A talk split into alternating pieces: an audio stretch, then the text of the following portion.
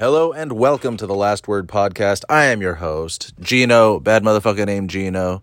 Uh, bad Mickey Fika named Gino on Rizzle, if you know what that is. Um, it is for me a, a Wednesday evening, late afternoon, early evening. Uh, I, I'm taking a, a day off. I'm cognizantly taking a day off, and this is the first time I take a day off and don't take an edible. So I said last week that I'm I'm laying off of the hooch, the Gino hooch, which is weed, uh, and I can tell. I can tell how used to being high I am on a regular basis because it's only been like a week and maybe a day since I've been high, and I'm feeling it. because I really wanted to get high today, but it's cool because I also notice I'm just kind of a little bit like more quick with my faculties. And I feel like it took me long enough to really detox. I remember the the first time I took an edible because I've always had a low tolerance and no amount of uh, just having just living the stoner lifestyle ever up to my tolerance. I always got high most of the day off of one bong rip. Uh, I would always go through a paranoid existential crisis if I took too big of a bong rip, and that didn't stop me from taking subsequent bong rips. And I've I was always a bong rip guy, not a little, not a little hit guy like hit of weed guy. And I, I've only discovered after my entire life and career of as a as a fucking pot smoker pothead, edibles guy, I only discovered like maybe a year ago that like, oh, maybe I should just take a smaller hit and it'll just take the edge off of life instead of forsaking my existence and somehow falling in the habit of doing that on a regular basis. But anyway, uh, I, I realize how long the month of March will be for me without weed because I think about it. And and my roommate smokes and I come outside and I smell it and I'm like, oh, that smells good, yo. Um, I have my topics written down because I'm being professional now. I have like a thing going on in my ear where I think I hope it's just too much earwax, but I feel I I hear a crackling whenever my my jaw moves a certain way and it just feels like there's something in there. My mom told me when she was a kid a bee died in her ear and she didn't know until she went to the doctor and he pulled it out.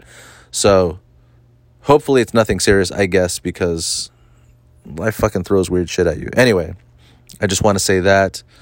Um, I guess what I what's really present on my mind is uh, this bar show that I did last night. Oh my god, what a fucking shit show. Ugh.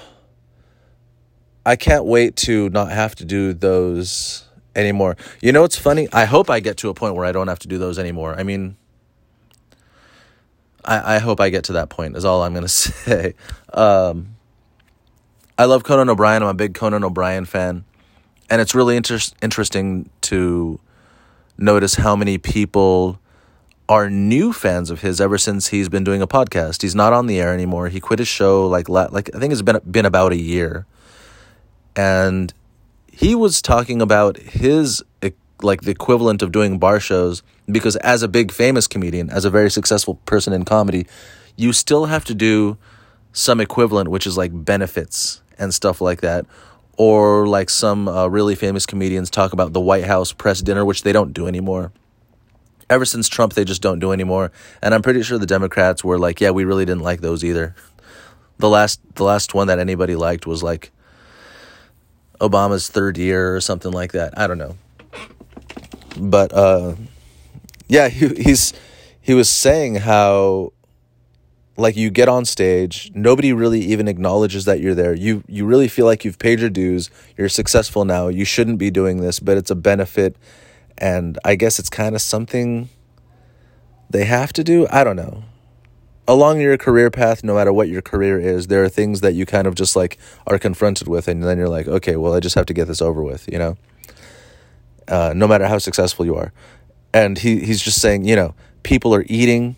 That's the worst time to do comedy is when people are eating and you hear the, the clinking of the plates. And especially at a benefit, those are rich people who don't really relate to normal things in everyday life I, I've done rich people audiences and it's just a whole different vibe. Like it's a very quiet, like, okay, well, we want to laugh, but we don't know how, you know? And that's kind of how it was last night. Last night, last night was maybe the worst I've had. I don't want to say ever, but at least in a very long time. And a strange thing about my karma is things happen to me in twos. So I actually haven't been doing bar shows uh, for like a while, and that's a point of that's a point of pride when you have when you have to experience like a slightly shitty thing again and realize that you haven't experienced that in a long time. I'm like, oh, I've actually been getting on some kind of for the last year or so. I've been just getting on some better shows and better stages, and even when I mic, it's typically to at least somewhat of a real audience, you know, so I, I can really test my stuff out and see whether or not it works and maybe talk to some people in the audience and and practice my crowd work. And I want to say I've been going to this crowd work mic on Mondays. Shout out to Kim McVicker.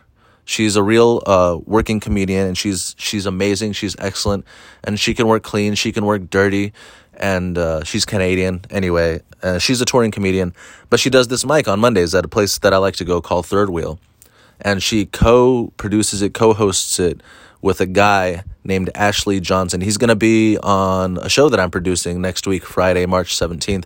He's one of the funniest people I've ever seen. Um, and if it had not been for that crowd work open mic that they host on Mondays at Third Wheel, you should go to it. If, especially if you're not a comedian, go to it if you're a comedian. Everybody needs crowd work.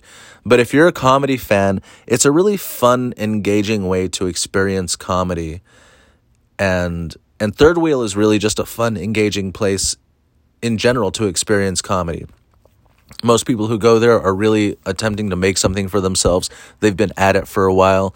There's a few newbies in there, and I feel like those newbies are getting a better experience than I got when I was first starting comedy. Um, just because they're surrounded by very generous, uh, friendly comedians, and uh, and they get to be surrounded by this air of professionalism you know, not this kind of shit show that you, you're usually kind of thrust into when you start comedy. But anyway, if it hadn't have been for that mic, I really just would have completely tanked my set last night. Last night, like I said, was the worst of both worlds. I had I had loud fucking people just wanting to be the show themselves on one side of the room and they wouldn't shut the fuck up. And on, on the other side of the room, I had these really proper, erudite, they're too good for every joke that's coming out. They're just they're staring at you with their fucking dead eyes, and every once in a while, because they're front row, like two feet from the stage, every once in a while they just start talking amongst themselves. It's just so fucking rude. But it's a bar. It's a bar. Sh- it's not a comedy club. At a comedy club. you tell people to shut the fuck up. You know, you're like, hey, you're at a club, fucking mind your manners, uh, be an adult, you know. But at a bar, you're like, I don't even really know that you came here for the show or that you knew that there was going to be a show, you know. So, like, I want to be polite. I want it to be an enjoyable experience. I'm trying to meet them halfway. But the audience is split down the middle. And these people over here, I'm trying to work with them who are being loud and fucking obnoxious. And I'm trying to fucking out obnoxious them, kind of. And, and in doing that, I'm alienating the other side of the room, which is just like, pretending to be really proper. I know all of them fucking do cocaine and eat ass and all this other shit, but they're just like, there's just one chick in the middle that her entire vibe is if I laugh, that's a weakness, and so I have to disagree with everything to be the she. She needs to be the fucking alpha in the room, and the only way she can be that is by being too good for everything. And I fucking hate. I hated that bitch more than the people that were talking too much because at least the people that are talking they're engaging and I, I, can do something with that. But when you're completely disengaging and the only thing that you have to say out loud is i don't like what you're saying what the fuck do i even do with that you know? And so if it hadn't been for like practicing crowd work actively practicing crowd work on mondays at the third wheel like kim mcvicker and ashley johnson's mic I would have been fucking lost. And and for like half the first half of my set, I really fucking had them because the first thing this chick said, I didn't even have a chance to say a joke. I didn't even have a fucking chance because I just take the stage and this chick is just like being loud. I don't even hear what she's saying. She's like muttering loudly. And then I'm like, "What?" Cuz I'm like I, I can't ignore what's going on. That's that's a lot of a comic's duty is like is addressing what's happening immediately around the room because it's this very intimate thing, this exchange that's going on between performer and audience when it's comedy. When it's a play, when it's theater, when it's music, it's a one way thing and then people's the people just cheer or don't and that's their job. But when it's comedy, it's it's varying levels of interactive. And so I, I, if I ignore what's going on, then I'm I'm being a shitty comedian and I deserve to bomb my set. So I'm just so she says some loud muttery shit and I'm like, "What?" And then she says, "Oh, nothing. We were just deciding how much pussy you don't get." Which that sentence is fucking moronic by itself. How much pussy you don't get? What quantity pussy don't I get? How many pussy have I not gotten this year? Have I not gotten 6 pussy? Have I not gotten a million pussy? And then she said a tired ass line that I've heard my entire life. And she said it with the confidence like she just made it up right now. She said, Oh, the last time you had pussy was when pussy had you. And she looked around like she was really proud, like she pulled that out of her ass. And I'm like, dude, I used to say that to people in middle school go fuck yourself. Back when it was actually true. so I, I just kind of went on this kind of crowd work rant and, uh, and I'm just like, I said something along the lines of like, yeah, pussy had me last week. I, I slept inside of a pussy all night. It was some some fucking stupid, gross, moronic, fucking like heightening the game type shit, and it it worked. Everyone was cool with it. And then I looked to the other side of the room with the people that are too good for the comedy, and I kept on saying vagina, and I like saying that comedically because of this. You comedically like it's got a lot of syllables in it, you know, and it's it's kind of like makes you really imagine the vagina. You know what I mean? And I saw that I saw that she was cringing. I saw that this chick was cringing at me saying that too much. And she's and then she's like, "Why don't you just say pussy?" And then I just started rattling off all the names for pussy that aren't pussy. And she's just cringing and I'm like, "I'll I'll make you a deal. I'll say pussy if everybody here in the bar chants pussy. And so I had them all chanting pussy for like 3 minutes. And then I didn't know the problem with that is I didn't know where the fuck to go from there. I've just been talking to the audience for half my set and I I would like to do some material but that disconnects that disconnects me from everything that just happened. I have to pretend that none of it happened. And it was just so fucking brutal like after that. I just couldn't any premise. I tried to go into different premises and it's not like they were being quiet and waiting for the bit to kind of like grow or come full circle or whatever a bit does they were kind of like staring with this vacant disapproval. They're just like, uh, oh God. It's kind of like that. It's a quiet, like snarl, like snark, like, why is he even talking? Like, dude, because I was booked at the show. It's my job that I don't get paid for, that I do. It was, it was so fucking brutal. It was brutal on both sides. And then it ended with um, the host I went up and I, I told the host, I'm like, I need a fucking shot after that set. And nobody was doing well. Everyone was like doing terribly. And at least mine, I like, I felt like I engaged. The person, the very last person to go on was a guy named Tyler Strauss, and he did well. He did well. He's also a professional comedian. He has merch and he tours, and, you know, and I aspire to be that good soon. I don't want to see that. I don't want to say that's my ultimate aspiration. My ultimate aspiration is to be the fucking best in the whole fucking world. That's my ultimate aspiration. But um, just to be able to play with the audience and feel them. And I realize now, looking back at it, that I could have still done a few things to meet them halfway if I was just able to get out of my head. But I really had like an when you have an oh shit moment, it'll either give you, you probably know it. It'll either give you inspiration or it'll make you kind of shut down. And so at first, it gave me inspiration, but then too many oh shit moments in a row just kind of like I sort of shut down and just really want I just really wanted to go into some material. Like you don't understand like this is practice for me. Like that that's how I look at bar shows. I'm like I'm practicing. I'm practicing. I'm training with weights on. You know what I mean?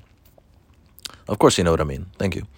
Um So that was my second. Last week I had another bar show, and I think what fucked me up about that one is that. So I'm from Orange County, and I, I mostly hang out and do comedy in LA. And people over here in Orange County have this strange, um, whatever the opposite of a stigma, you know.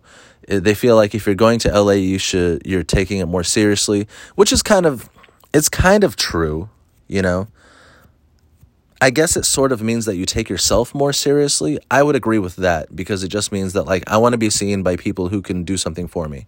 It's nice practicing in Orange County, and there's nothing wrong with it, uh, except that if I'm a comic in Orange County and I stay in Orange County, that's all I will ever be is a comic in Orange County. In LA, there's opportunity. That's the only part of it. But they kind of feel like that makes you a better comedian automatically, and that's not true at all. People open mic and struggle over there the same as they do anywhere else, you know? And so I was doing a show among my peers who probably feel like I'm so much more accomplished now, or at least a little more accomplished. That's the vibe that I get when people tell me, "Oh, you're you're up in LA a lot now." Like that's kind of the vibe, and I could be wrong. I could be completely mistaken, but I felt in myself that I really wanted to impress them. I wanted to show because I really do work hard. I really do grind. I really do work out these bits, and I I really do, you know, work hard to find my voice and improve my voice and play to my strengths and strengthen my weaknesses, all that stuff, you know? And I really just wanted to have a good show in front of the people who were my peers first, you know, my uh, in Long Beach and Orange County. And once again, there was just this. There was they were in the same booth where there was the one bitch that wouldn't shut the fuck up, and they were just kind of like talking over my set. And again, I'm in a bar, so I don't want to be rude to them because I'm pretty sure they didn't know there was a show going on. And then while I'm talking, while I'm trying to deliver my set, I hear that in my ears. She's like, oh, there's a show? How long is this show going to go on? And they're talking like in their regular talking voice. They're not like trying to whisper or anything like that. It's almost like they're talking to me and I'm trying to tell my jokes. And I don't know how much of it to address because I don't, it's a, one of those long lobby bars and I don't know, I don't know how much of it everyone else hears. And I'm trying to do some crowd work too. And this chick's like, I fucked my cousin. And I'm like, dude, nobody asked you that. Like what? This just big tut, this big titted dumb bitch just wouldn't stop talking about fucking her cousin. Anyway, so I had to do some cousin fucking material for like a few minutes, and then the people at the other end of the bar were like, "Why'd you talk about cousin fucking for that long?" Anyway, excuse. I hope I didn't mention this on the last podcast because I'm having a little bit of deja vu, but I also know that I've told the story a bunch of times because it haunted me. it haunted me, and I I kind of had a date later that night and uh, and the chick is just like the woman the woman I should say because I, I feel like chick is something you say for someone you don't know that well and uh, and I do know her and I like her. Anyway the, woman I was with like she's she's just like you keep on talking about that fucking chick who that that fucked her cousin. You keep on mentioning it. And I'm like it's just haunting me right now and I really wanted to do well and perform well and I had some like bits that I was really proud of that I really wanted to perform and things worked that don't normally work and then my my big punchline that I wanted to end on like nobody gave a shit about it and it was just like I fucking hate bar shows but I still have to do them anyway. That's my whole that's my rant on bar shows. How long have I been talking about that? Let me check my time. Oh my god, I've been talking for 20 minutes about the fucking bar shows. God damn it. 18 and a half minutes, whatever. There's other things I wanted to talk about. Um, hold on, I'm gonna take I'm gonna take a sip out of my water, my big brown water jug that I take everywhere. I left it at work for like two days, and I've been having to drink bottled water, and it's fucking expensive. It's expensive when you have to pay for every individual 16, 20 ounce water.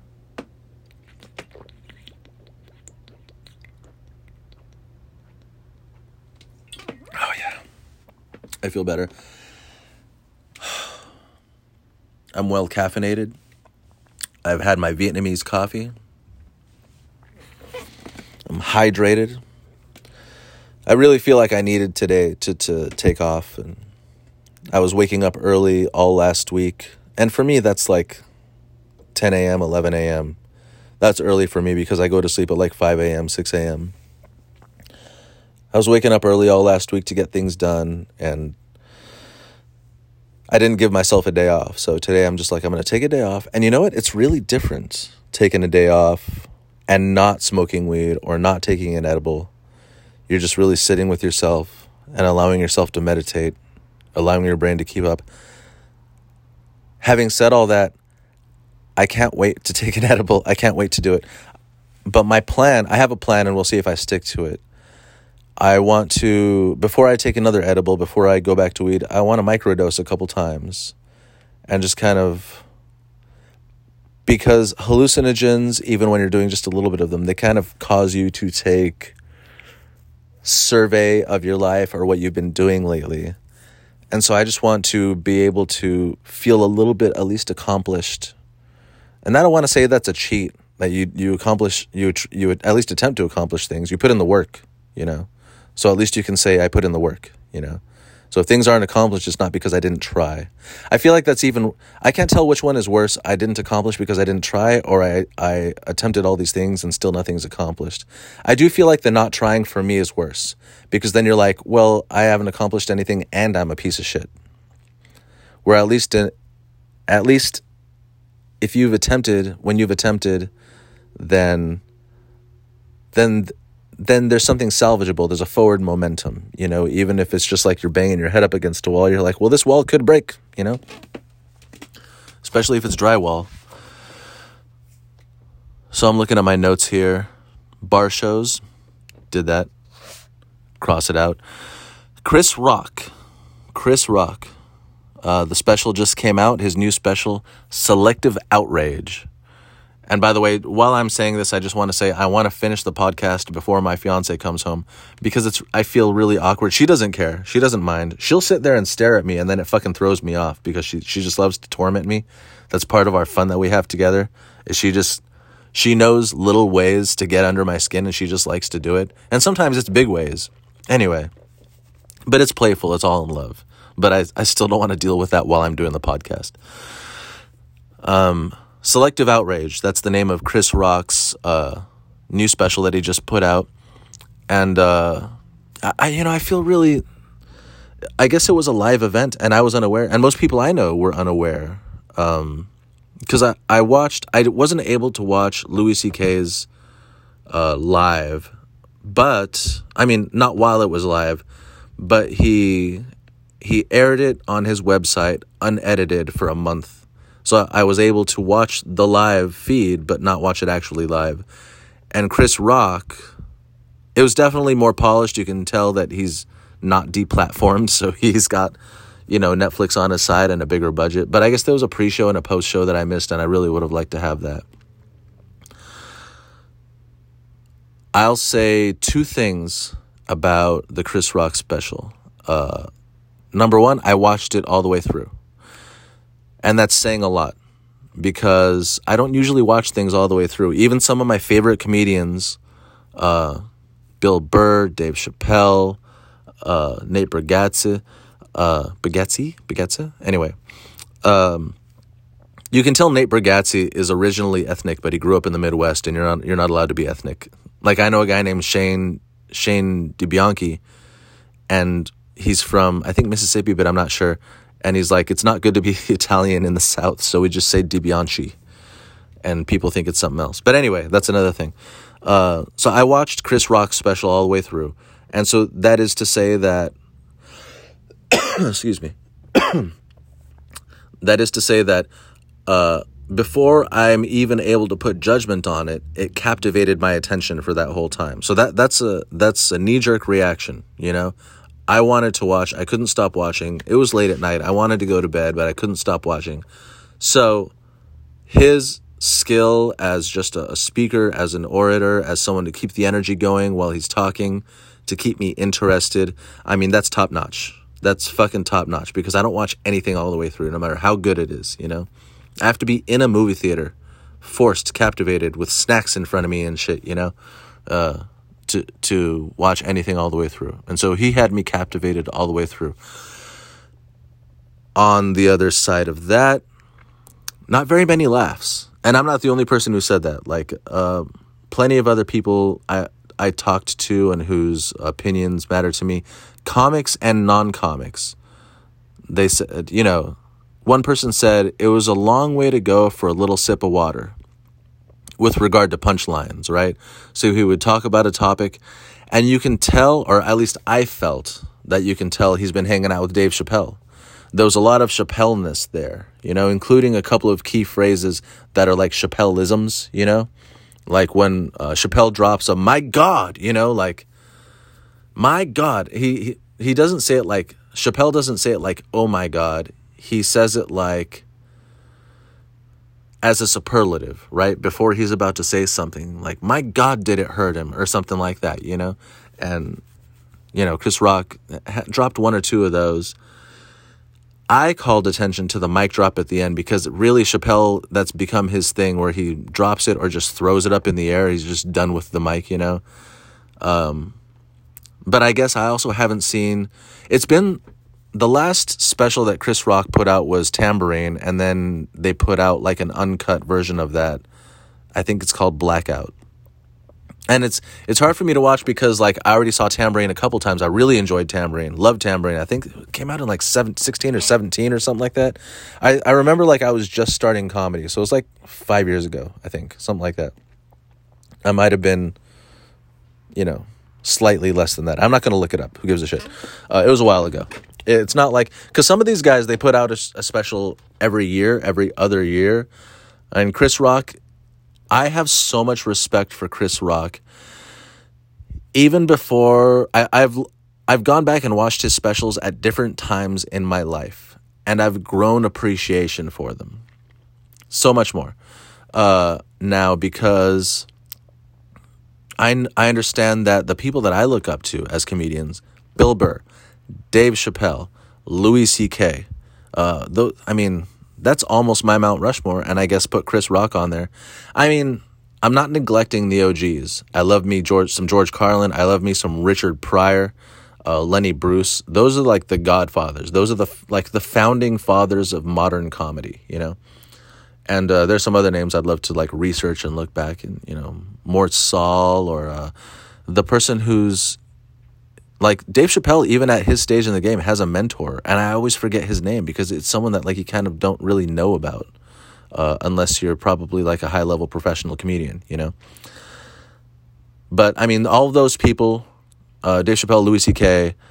Uh, Bill Burr they they all when they were coming up looked up to Chris Rock and having said that, they all look older than Chris Rock. Chris Rock looks fucking amazing. He's ridiculous. You know, he looks like he might be in his 30s. He's in his mid 50s.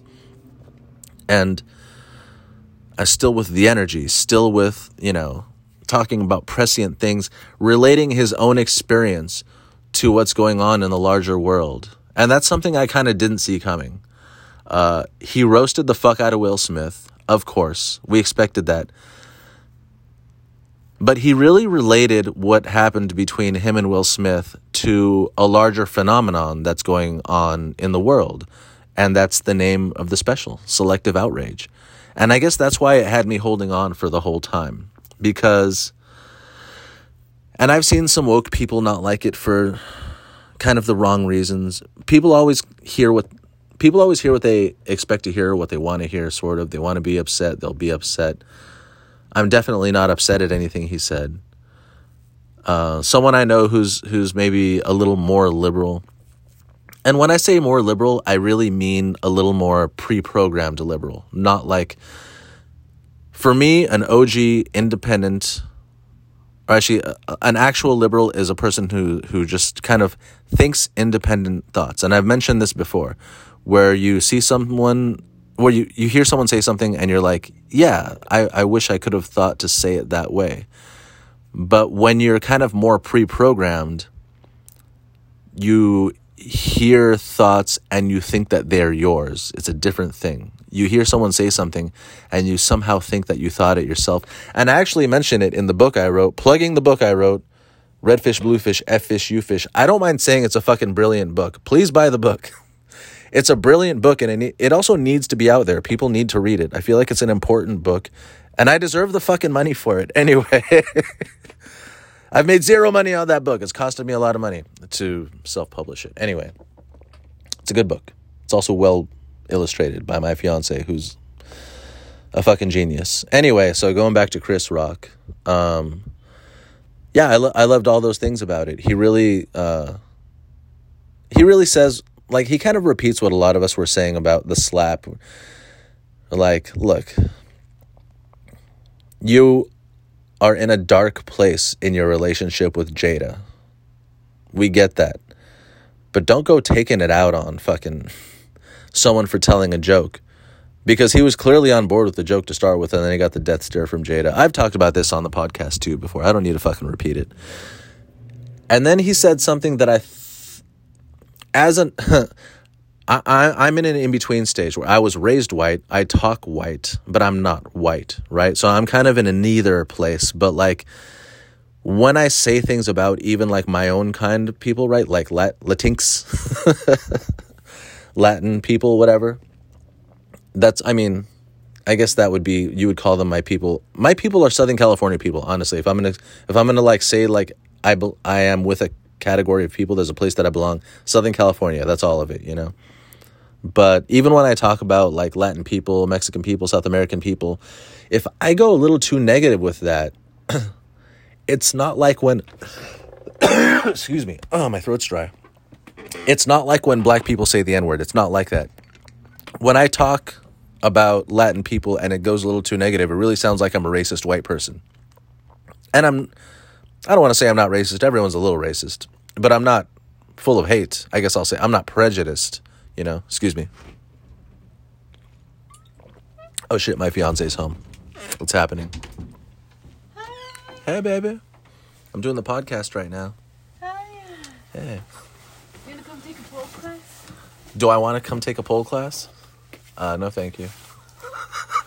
Why? You're too scared? Scared of looking effeminate? Scared of building back muscles? Pussy. See, I told you that was going to happen. All right, uh, I'll, I'll come back later on, I think. I don't know. Uh, we're, we're, I'm taking an intermission. All right, she's gone. The scourge of my podcast is gone. Um, she came here, immediately, immediately began to torment me. And if I would have kept the recording going longer, you would have just heard me laughing like a fucking little girl because she she's just doing physical humor in front of me. She's the fucking funniest person I know. It's not even a contest. She's so it's fucking ridiculous. And she's an accountant. She's a smart artist that makes masterpieces in the middle of the night. I wake up to them and she's an accountant and the fucking funniest person in the world I've ever met anyway. That's my fiance. I love her and I don't want to do the podcast around her because there's just going to be a lot of scuffling sounds and you're not going to know why I'm giggling like a little girl. Because she makes me she gives me the it's not just belly laughs but like but like these loud squeal laughters, you know what I mean when it's really genuine. that just that's a small little taste. I am going to be wrapping up the podcast uh, shortly. Uh, I'm getting dressed as I speak right now. I was talking about Chris Rock. I, pre- I pretty much said everything I had to say about it. Um, I liked it. I, I love Chris Rock. I he's just one of my comedy. You know, I look up to him. I wish I, I got to see these people more often in real life. In fact, that's kind of what I want to do tonight. I want to get a workout in. And then I want to go down to the comedy store and just hang out for a little bit and watch some people and hope that someone like Chris Rock or Bill Burr shows up and just hangs out for a little bit. And by watching them, you know, you, you kind of hope that this osmosis happens. And it kind of does a little bit. I remember the first time, because I, I'm a horrible comedy fan in that, like, and just writing i don't i don't read new authors i don't really give new comics a chance and now i do you know now i do and i i'm so glad that i've been able to discover people on my own that are getting big now like moses storm like neel nanda these people are amazing and they're the kind of they're the legends of tomorrow you know and uh and i hope that the people i'm coming up with are the same are, are future legends you know because they we really put in so much work we really love it so much we put so much love into it, you know. I hope that we can also help each other too. Anyway, um, I did want to broach the subject. I'm I'm posting a lot more on platforms, right? And that's just really the last few days, but I'm really just I'm a very creative person and but it's a lot of work creating. And so it becomes this thing that you have to wait for this window of opportunity and i'm i'm really just over that and with, with all the tools that we have at our disposition at our disposal there's really no excuse for a person like me not to be just putting something out there all the time so i've been posting cuz youtube is really uh YouTube is really making some moves to be in the social media space more than just a platform for clips and stuff like that. So they have shorts, and it, it's really similar to Instagram stories. So I've been posting a lot of shorts. Uh, I've been posting uh, more on TikTok and just kind of like little ideas when they come in my head, come in, come in my head. that really sounds like I was on the wrong end of a bukkake. Um, or the right end, depending on who you are. But anyway, um, yeah, when ideas pop into my head, I, I, really just want to be executing them, especially if they're simple, little, stupid ideas. That's the best stuff. You know, it doesn't need to be complicated and artistic. Just a dumb fucking idea. That's, I mean, I love it when I see it. Why wouldn't other people like it? So I'm posting stupid little shit. And, uh, and I, I really just wanting to throw shit at the wall and see what sticks, you know? So one of those things is, I'm reacting to uh, aside from like ideas that pop in my head, like when I get an inspiration from something I'm watching, like say a Joe Rogan clip, I want to post my reaction, and just anything that gains traction is just good for a person who just like me who wants to be on the road and you need to convince people that you should be on the road that people would want to see you and so one thing i responded to i'm, I'm going to put the microphone down on the thing right now and i hope it doesn't make too much noise ah okay one thing I responded to was a Joe Rogan clip with a guy I never heard of before a couple days ago who calls himself CoffeeZilla. Um, and I guess he's kind of an investigative social media guy. I'm not exactly sure. But they're talking about Logan Paul. And uh, Logan Paul did something with cryptocurrency where he invited a bunch of investors and then really just kind of cheated them out of like a few million dollars, you know. And maybe he intentionally cheated them. Maybe he just fell asleep at the switch because he also got rich on social media fame, and now they're just kind of exploring everything they can do with this. And I think it's Logan. I forget which one of the Paul brothers is the boxer, but clearly there's some work ethic in there too. It doesn't fucking do itself. But they were saying, you know, it's a different responsibility when you invite investors. And my argument is that no, it's not. Um, because that's how millions of dollars are made. Millions of dollars are made by screwing people out of money. And I shared that as my reaction. And I know you're not supposed to check out the comment section. I know that's just the worst thing you can do. But the comments are all like, I feel like it's a good sign when the comments are random. Like a friend of mine has like some thousands of views on her TikToks and and some of the comments are mean and some of the comments are really random and have nothing to do with the content at all and I'm like that's a good sign. That means that it's just getting so many eyes on it that it's just going non sequitur. But for me, all of them are just like, oh, this guy's in a fantasy land. He thinks that you make money by screwing people over. I'm like, no, that's how money is made. That's how money is made. You study it historically, and nobody makes money in the millions or billions without getting blood on their hands, essentially, and sometimes literally. And that's, I feel like if you don't understand that, you're not only are you living in a fantasy land, but your grip on reality and your understanding of cause and effect, the way things happen in our society, it's hurting us because if you don't understand that that's the truth, then you don't understand how to fix it. And then if you don't understand how to fix it, then you're part of the problem because you really think that there's some sort of moral compass guiding society. And the only moral compass guiding society is that they want us to be nice so that we're nice to them. And so we have to be nice to each other. And on the other side of that, our opinion matters, our collective opinion as a massive mob of people who are managed by people in control. I hope I haven't gone too circular with the logic on you, but you understand what I mean.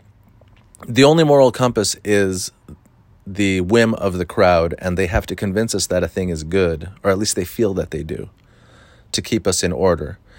And that's the only moral compass there is. Aside from that, millions and billions of dollars are made by ditching your sense of a moral compass. By, anyway, I have nothing else to say on that. I'm actually going to go. This is the only time I hope I will ever leave in haste. I hope to be back with a guest next week. I almost had one last week, but I guess I really needed to like emotionally prepare. And also I kind of need to because it's going to be a phone call and I really don't know how to handle a phone podcast on the Anchor platform. So I kind of need, need to do like a test run.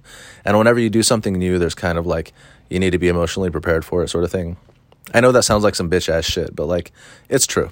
Anyway, thank you all for uh, joining me. I'm going to go get in a workout and then hopefully go to the comedy store, check out some comedy, and hopefully get on a stage and get just like a few short minutes of time out in Los Angeles. Uh, thank you for joining me. I'm glad to be talking with you, at you, towards you. Uh, happy day, night, evening, whatever part of the 24 hour cycle it is for you. Happy International Women's Day. That's what day it is right now as I'm speaking to you. And uh, to all the women out there, I want to have sex with all of you. No, half of you. Anyway, I- I'm just being a piece of shit. Uh, but seriously, uh, thank you, and I love you. Until next time, mwah.